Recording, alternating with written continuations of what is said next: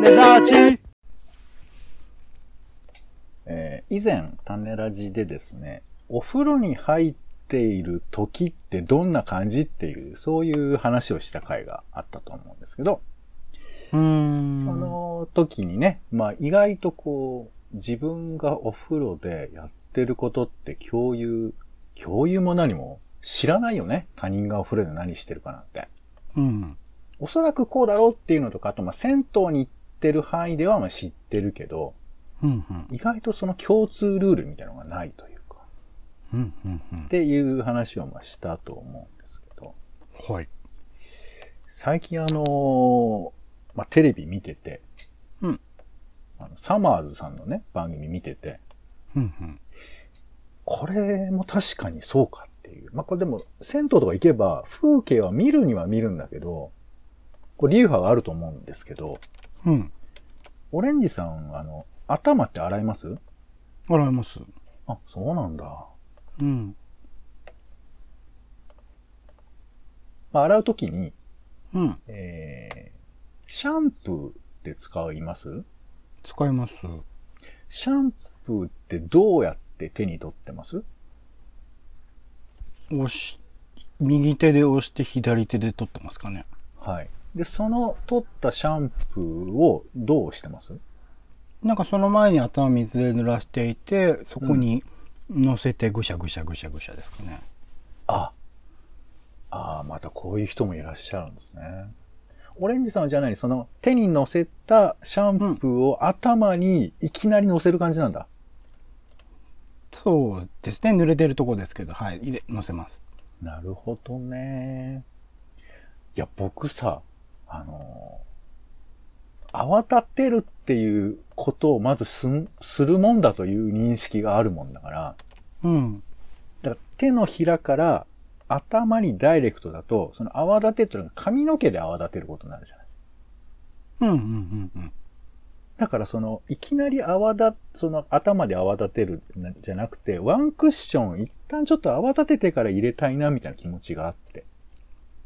で、これってどれぐらい流派がいるのかがわからんのだけど、そのサマーズさんの番組では、うん、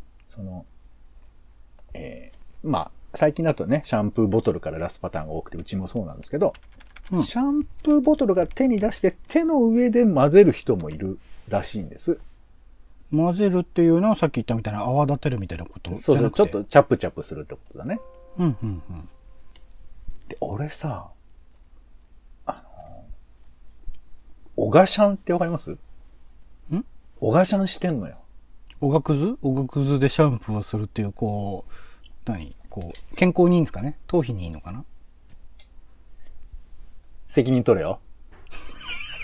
責任って何ですか？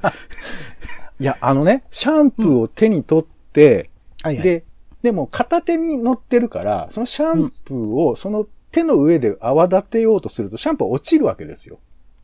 うんうんうん、だから、頭の上に、シャンプーは持ってって、両手で、まあ、泡立て、まあ、こするみたいな、頭の上で。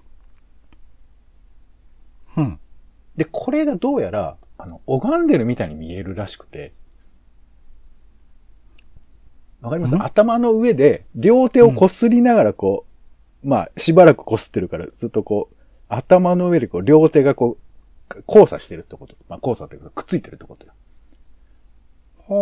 はあ、ちょっとインド式ですかね。そうなのかな。で、それの状態で、だからそこで泡立てて、ちょっとこぼれたりするのは頭の上ににちゃんと落ちるように設計されてるわけ。設計っていうか。そう。で、そこでそこそこ泡立てたら頭を洗うっていうパターンなわけですよ。なんでその頭の上でやるんですか、それは。だから、途中でこぼれちゃうじゃん。泡立ててる、少し、泡みたいなものとか、原液みたいなもの。上じゃないと。手の上とかでやると、下に落ちちゃうから、なるだけ大事にしたいなと思って、頭の上でやってるっていう、まあ、俺の中ですごく自然な動きだったんですけど。そっか、じゃあ、もったいない精神で言うと、僕、そのまんまシャンプーを頭に乗せちゃうんで、それでいいかなと思ったんですけど、その前に泡立てたいんですね。そうそうそうそう。でも泡立つの一番泡立ちやすいのって髪の毛とか毛の上じゃないですか。髪の毛で泡立てると髪の毛がね、傷むらしいのよ。へー。あと、ま、原液がね、ダイレクトでついちゃうから、泡が結構重要だって言うじゃない。あ、じゃあ、泡シャンプーを使えばいいんですかね。泡シャンプーってのがあるの？あると思う。泡フォームとかあるし、顔洗うやつ。顔洗うのとか手を洗うのはあるけど、俺はシャンプーはちょっと知らないけど。あ、ないのかな。で、まあ、もっと言うと俺、実は泡を立てるための機械も買ったことあるのよ。すごいですね。泡へのこだわりが。そう、なんかそのシャンプー、頭皮をガーってやるようなやつで、機械があるんですけど、その機械にシャンプー入れると、なんか大量なんかブルブルブルって出てくるやつがあって。へー。で、それを使って頭を一時洗ってたことがあったわ。今思い出したわ。もうその機械ちょっと元気なくなっちゃったんで、奥の方にしまってありますけど。あら。そう、だからなんかね、人によってこだわりとかいろいろ勝手にはあるんだけど、やっぱりお風呂っていうのは、だから宇宙、それが深海、そしてお風呂の中ってのはやっぱこう謎が多いよね。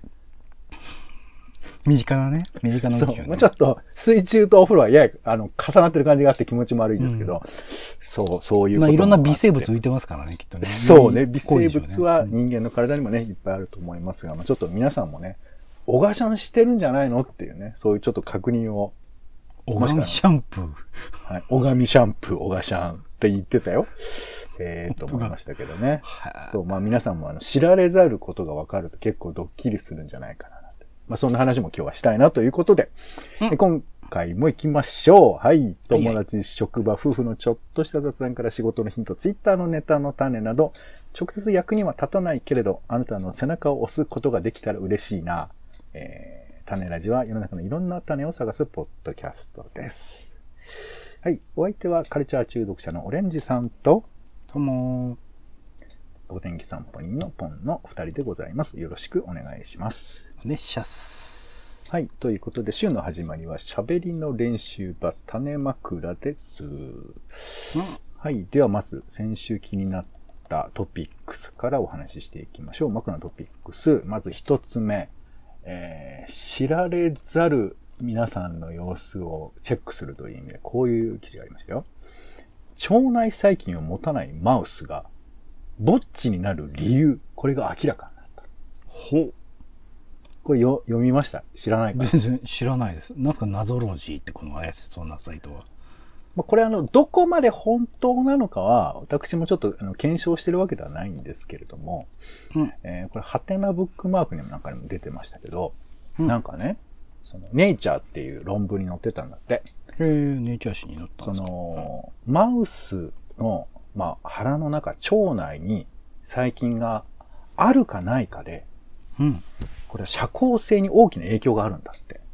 へー。で、腸内に細菌がないと、まあないとってか、普通のマウスは、はじめまして、つってこう、なんか相手を嗅ぎ合ったり、顔を嗅ぎ合ったりとか、クチュクチュって、まあよくイメージでね、こう、なんていうか仲良くやってるイメージがあると思うんですけど、そういうのをするのが普通なんだって。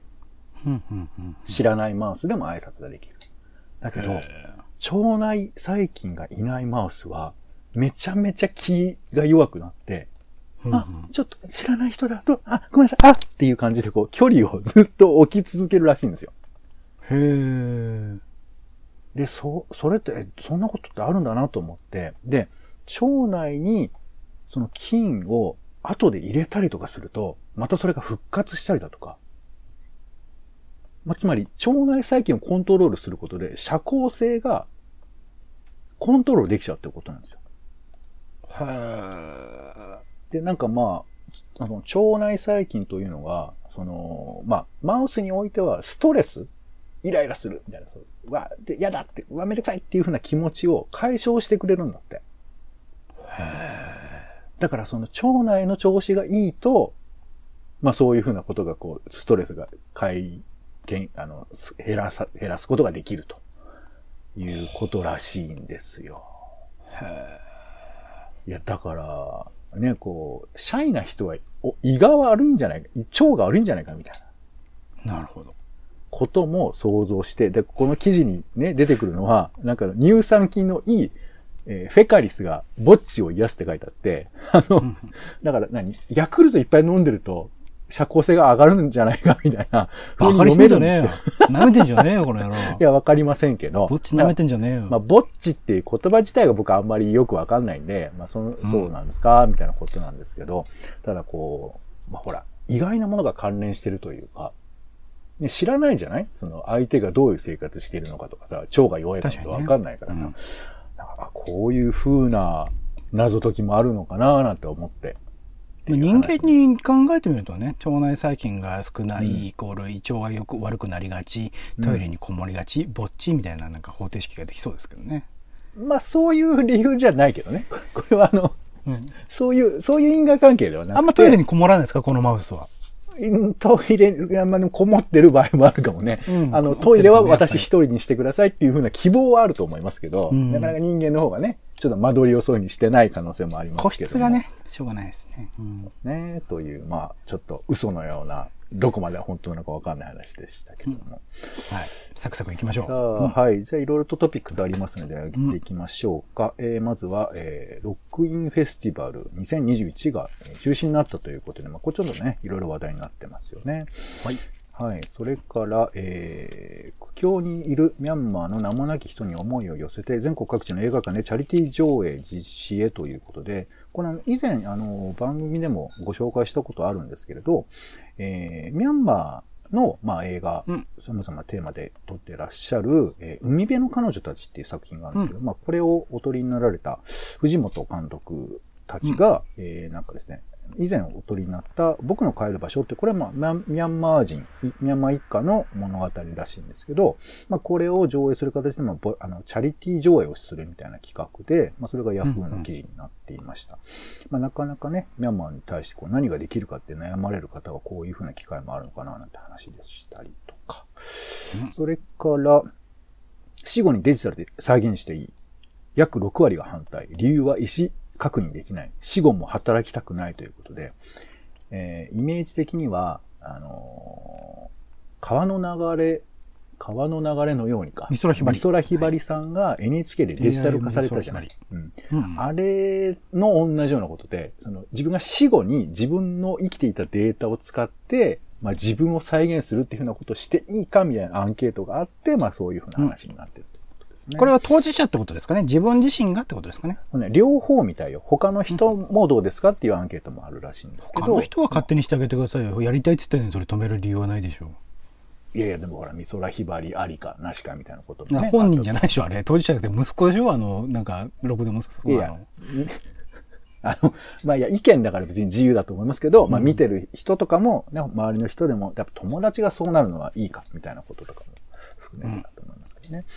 それから、5番目。これちょっとね、テレビの番組を見てって話なんですけど、マツコの知らない世界って番組があって、はい、ここでSHOW-YAの寺田恵子さんが出てて、ガールズバンドの特集をしてたんですけど、やってましたね。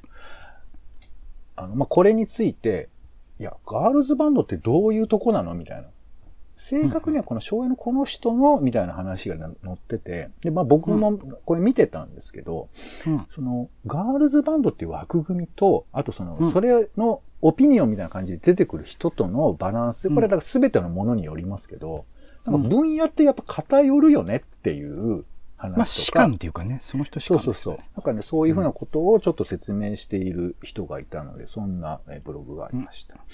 それから、高校生がニュースを知る方法、新聞は TikTok を下回り9位という風なランキングが LINE 調べて出てましたね。TikTok でニュース知れるんだ。へえ。まあまあ、そうだよね。まあだって、Instagram で洋服買おうって思っちゃうぐらいですから、そういうこと。なんか TikTok そういう感じじゃないじゃないですか。歌ってみたみたいな感じだから、そこからニュースが出てくることあるんだ。俺もよく知らない。でもなんかそういう紙芝居的に記事出してる人もいたりしますけどね。それから7番目。医療、警察関係でファックスがなくならないのには理由がある。ファックス全体がもたらすセキュリティ欠陥というふうな記事が Yahoo に載っていました。なので読むとね、まあ、ファックスがセキュリティを守ってる意味も実はあるというふうに、ね。文字とかね、デジタル化してないですからね。そういう意味では確かにセキュリティにいいのかもしれない。8番目、ゴールドマン環境省に平田市、日本女性初の CO2 減に貢献ということで NPO の方が受賞されたりとか。ゴールドマン環境省って僕知らなかったんですけどね。なんかいろいろあるみたいですよ。ベトナム人の、仙山孔っていう動物いますけど、あれの保護活動家の人が表彰されたりとか。なんか漢方薬かなんかになるんですよね、仙山孔ってね。そうそうそうね。乱獲されてるという。そして9番目、新聞記者は先輩の指示で取材したら逮捕され、社から切り捨てられる職業であるという、これもヤフーの記事ですけれども、先ね、北海道新聞が朝日医大の取材で、記者が逮捕されちゃったということがあって、で、これについて様々な問題提起があるという記事がいくつかあったのでご紹介しました。そして、10番目。民意完全に読み違えた。自民に飛び交っていた楽観論ということで、この前の都議選についてのまとめ記事みたいなものが、東京新聞に載っていましたということですが、はい。いろいろありますけども、なんか気になるものありますか？そうだなぁ。ロックインジャパンフェスについては、なんですかね。このタイミングなんでね、来月開催とかかな？今月 ?8 月じゃなかったっけな。8月ですよね。来月開催とかなんで、そのタイミングでもう、タイムテーブルっていうか、もう全ラインナップも発表された後の中止なので、それはさぞかし大変だろうな。主催者側ですね。大変だろうなと思いつつ、でも国内でね、結構今年も春先とかにもフェス、それこそロッキンジャパンも主催でジャパンジャムっていうフェスやったりとかして、感染者ゼロだったんですよ。クラスター全く生まれないような状態で、何千人と集めて開催できていたので、で例年だとそのステージって言って、その、同時並行でいろんなステージ一つの会場だけどでやるっていう、サーキット方式みたいな形をとっていたんですけど、今年はワンステージでみたいな感じでロッキンジャパンやろうとしていて、人の移動をなるべく減らし、ずっと固定してそこにいれば済むって、暑い中だからね、なかなかその暑さの対策とか大変だろうけど、そういうことをやろうとしていた中で、結局茨城県医師会の反対で中止になって、で今フジロックとかもなんか地元の人とのこの交渉みたいなの結構大変らしい。住んでらっしゃる方が、東京とかね、感染者が多いところから人が来るっていうところに対する拒否感みたいなの出てるっていう話で、すんげえその場所とそのやりたいことのバランスってすげえ難しい話。今でも多分ちっちゃな村とかだと一人コロナが出たというだけで、そのある種村八分的なことがあってもおかしくないような状況があると思うので、難しいなっていうのは本当に感じちゃいます。ここら辺って今までには本当になかったようなことだと思う、もしくは埋もれてたようなことだと思うので、このタイミングでいろいろと考えていかなきゃいけないことかなと思います。でもね、なんかこう科学的に正しいかっていうことと理解を得るっていうことってやっぱ両方あって、今回のねイベントについてはこうどういう経緯があったのかちょっと概要しかはわかりませんけど、やっぱこう医師会が反対ね、どこまで強硬に言ったか僕はわかんないけど、反対出せないような状況まできっちりとこう詰められればよかったなーなんていう気持ちもするし。実際に安全なのかって言われたら、安全っていうのも言い方変だよね。それはその確率が低いという言い方しかできないと思いますけど、その努力の経緯は知ってる人は知ってるけど、みたいな話もあるからね、なかなか難しい。でも、これきっといっぱい出てくるよね。オリンピックやるだとか、これやるだとか、じゃあどれはやっていいんだみたいな話の時に。出てくると思いますし、今の政府的に東京五輪が終わって感染者が増えた時には、もう文句なくこう、どんどんバンサバツは中心していきかねないなっていうのは危惧してますね。結構今時点でも東京五輪が終わった後に、企画してされているフェスとかいっぱいあるんで、そういうのにこう今の政府だと慈悲なく中止だってやりかねねえなっていうのは思ったりもしてます。だから政府にね任せずこうどういう基準を作るかとか、安全なんかプロ野球なんかはそういうところ結構頑張っているようなのね。俺は詳しく知らないんだけど、ただねそういうふうなことをやっぱ丁寧に一個ずつやっていかない限りは。どんなに安全ですってこう口で言ってもしょうがないわけで、その辺のなんか努力もいるのかななんて思ったりはしますよね。してると思いますけどね、努力ね。ね、難しい。さあ、他何かありますか？そうだなぁ。TikTok 高校生のニュースを知る方法は、1位は何でしたっけ？1位はね、Twitter ですね。このランキングによると。絶望的ですね。間違えた。テレビだ。テレビが1番なんですよ。なんだかんだそうなの？そうそうそう。LINE の調査で高校生を対象にしてテレビ見てるんだ。へえ。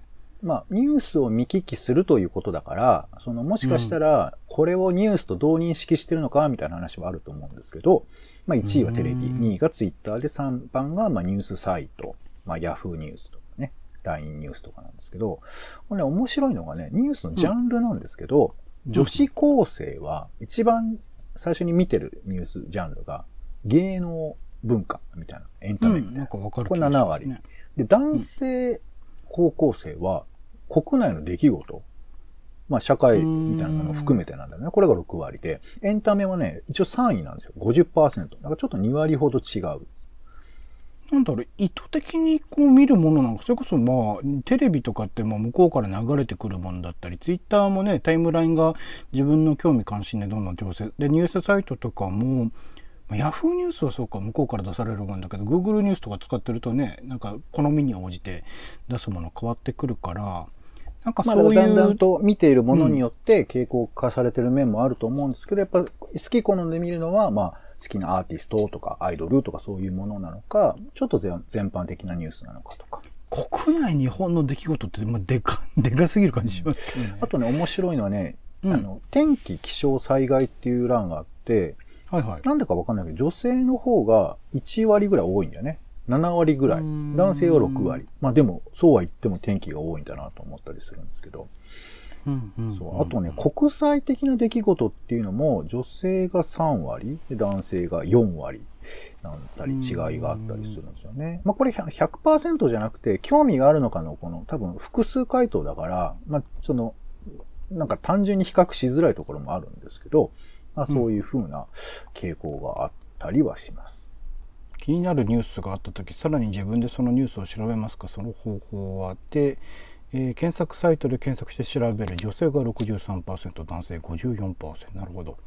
結構検索する人が多いっていうふうな結論にしてるみたいですよ、これは。なんかそこら辺の能動性みたいなもので言うと女性の方が高いんですかね、やっぱ積極性というか。そうね。まあ男性、女性の多少の優位性もあるんだけど、まあ僕らが思ってる以上に、そのなんとなく見てそうだっていうことよりかは、結構チェックしてるっていうか、これ誰みたいな、これ何なのみたいなことをチェックしてる人が多いよっていうふうなまとめにはなってたりするので。気になるニュースを YouTube で調べるは男性の方が多いですね。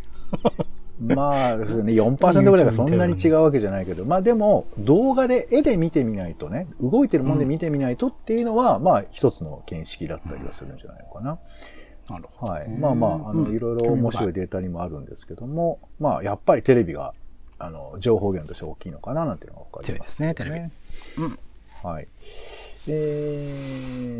あと、そうですね。新聞記者は先輩の指示で取材したら、逮捕され、社から切り捨てられる職業である。これね、ちょっと読んでみると複雑な話なんですけど、まあほら、学校の中を、まあ取り決めもしてたり、やめてくださいねって言われてるにもかかわらず、まあ取材をしたりとかして、まあこれ捕まってて、それが正当かどうかっていうふうな話は一旦置いとくにしても、自分がさ、新入社員とかで入った会社に、まあ指示されて出かけていってさ、なんかトラブル起こっちゃった時に、会社にどれぐらいちゃんとケアしてもらえるかって結構大事なことだと思うんです、俺。もちろんね、お前は一人の社会人だからちゃんとそれやれよって言われりゃわかるけど、でもやっぱこう、組織に指示されてやってる時にさ、組織と自分との関係ってやっぱ重要じゃないですか。それは、それ、これはこれっていうのはちょっとないわけだけど、でもこういう時にさ、なかなかこうニュースにそういうのって現れてこないよね。なんならこの人はね、こう、糾弾されてしまうような立場になるわけだけど、組織が悪いとか、組織が守れよみたいな、なんかちょっと逆な論理じゃん。これ多分別の話で、この依頼についての、まあ、選挙戦がどうなんだっていうふうな疑義も多分別であるんだと思うんですけど、こういうふうにこの正義と悪とかいうのが、あと法律みたいなものが、入れ違いながら入り込んでると、結構、こっちが正しいとか、こっちが悪いとかって一口に言えないじゃない。こういう問題ってすごくこう、口出しにくいよね。そうっすね。まあ言ってしまえばそうっすよね。まあもちろんその、新人のその記者さん側からすれば訴えたいことが当然あって、それを聞くのは必要なんだけど、まあ、ほぼほぼできることが何もないっていうかね、こちら側としてはね、感じはありますよね。そうそう。組織がそれを正さなきゃいけないとか、守るみたいな、その法律とは直接関係ない、まあ、もしかしたらその労働法律みたいなことに関わるのかもしれないんですけど、うん、でもね、この人がすぐに辞めて戦いたいみたいなことを思うわけではおそらくないと思いますし、うん、だからまあちょっと難しいなと思うけど、でもあの、よくね、その個人の時代だとは言われるけど、まだまだやっぱ組織がやるべきこととか、やってほしいこととか、そりゃ冷たいよみたいな、ちょっと曖昧なこととかもあったりすると思うんですけど、まあ、これあの報告書を、レポートしてる人の記事を俺が間接的に読んでるだけだから、果たして現場がどういうふうな状況かわかりませんけど、なんかこういうことってこう、話がちょっとややこしいだけに、あの、守るべきものを守りながら、権利を行使しながら、そして別な、そのイシューそのものについては、ちゃんと権利を確保するみたいな、全部めんどくさいんだけど、そういうことをこう、整理していかないと、どっちがいいとかっていう言葉遣いになると、なんかこぼれるものがあるなぁなんてちょっと思ったりしますよね。うん、はい。そんなところでしょうか。うん、はい。あとまあ、ちょっとこれあんまり僕ら触れられてないんですけど、そのミャンマーの名もなき人に思いを寄せてというそのチャリティー映画上映会ですけど、これまあぜひリンク読んでいただきたいんですけど、なかなかそのね、ニュースが山のように最近飛んでるから、ミャンマーのこととか様々なこう外交のこととかこう取りこぼしがちなんですけど、まあいろんな形でこうサポートできるものを調べてみてもいいのかななんてちょっと思ったりします。はい。では、今週の予定を先取りまくらな予定です。はい。まずは、7月11日日曜日は世界人口デー。それから、日朝友好協力相互援助条約締結から60年だとかですね。はい。7月12日月曜日は、新型コロナウイルス対策で東京都に4度目の緊急事態宣言が、発令されるということですね。そして沖縄の宣言を延長、埼玉、千葉、神奈川、大阪、4都府県のまん延防止等重点措置が延長されるということです。なんか気にされることありますか、オレンジさん。そうですね。映画館。あと、ライブ会場かな。映画館は一応、でもやるんだよね。一席空けて、かつ21時までに終了するようにっていうことで、やってる感じですね。はい。なるほど。はい。そして7月13日火曜日は、盆迎え日。お盆の初日だそうです。お盆なんかします？お盆は、ないかな。うん。まあでもその時には多分僕は、ワクチン2回目終わってるはずなので。あ、もう打ったの？いや、まだなんですよ。でもすぐに打つので。そうなんですよ。7月13日だよ。もういきなり2回も打ってんの？お盆って7月13日。そういうことか。地域によって違うんですよ。8月13日っていうのもあれば、旧暦っていうのもあったりして、東京はなんか遅かったんじゃなかったかな、確か。忘れちゃいましたけど。地域によるんだ。地域のちょっと違うみたいですね。旧暦そうなんだ。盆ってそんな早いんだ。俺8月中旬のイメージでした。盆休みってそんぐらいに取るんでみんな。いや、多分東京のお盆は、違うんじゃなかったかな。これちょっとごめんなさい。時間ないのでまたいつか調べておつ。毎回やって忘れるんだよね。7月14日水曜日は、芥川賞、直木賞の受賞作の発表だそうですよ。はい。あとペリーが上陸した記念日だそうですね。はい。7月15日木曜日は、中元、お中元とかやり取りしてますか？答えなくて大丈夫です。はい。うん、そして7月16日金曜日は、駅弁の記念日だそうですね。うん、1885年にこの日開業した日本鉄道の宇都宮駅で、日本初の駅弁が発売されたと。だるま弁当かな？なんですかね。はい。そして、7月17日土曜日は、カンヌ国際映画祭コンペ部門受賞作品の発表。濱口竜介監督のドライブ・マイ・カーというのが出品されているんですって。もう賞は出たんじゃなかったかな、結構。そうなんだ。どうなんですかね。はい。あと、石原裕次郎さんの亡くなった日ということで、アジサイ期という日だそうですね。はい。そして、7月18日、日曜日は、兵庫県知事選とかね、いろいろ選挙なんかもあったりします。それから、京都アニメーションの、放火殺人事件から2年ということですね。それから、海の日でした。はい。海の、恩恵に感謝するとともに海洋国、日本の繁栄を願う日だったんですけど、今年は22かな ?3 かなんかに移っているということですね。はい、ということでございました。では、今週使いたい枕をレンジさんお願いします。エンテロコッカスフェカリスでお願いします。なんだっけそれ。エンテロコッカスフェカリスですよ。何言ってるんですか。言ってたじゃないですか。今日の回で。俺なんかそんなこと言ったっけ。何それ。あれですよ、乳酸菌ですよ。ぼっちを癒す乳酸菌の話です。なるほど。そうですか。じゃあちょっとそれをね、お互いに取っていきましょう。どうなっちゃうんでしょうね。エンテロコッカスフェカリスです。はい。皆さんもぜひね、チェックしておいてください。もしくは、ヤクルト飲んでください。はい。ということで、種ラジの種枕でございました。お相手は、そうですね。じゃあ僕、おがしゃんしながらヤクルト飲みたいと思います。ポンと。オレンジでした。種ラジ、また。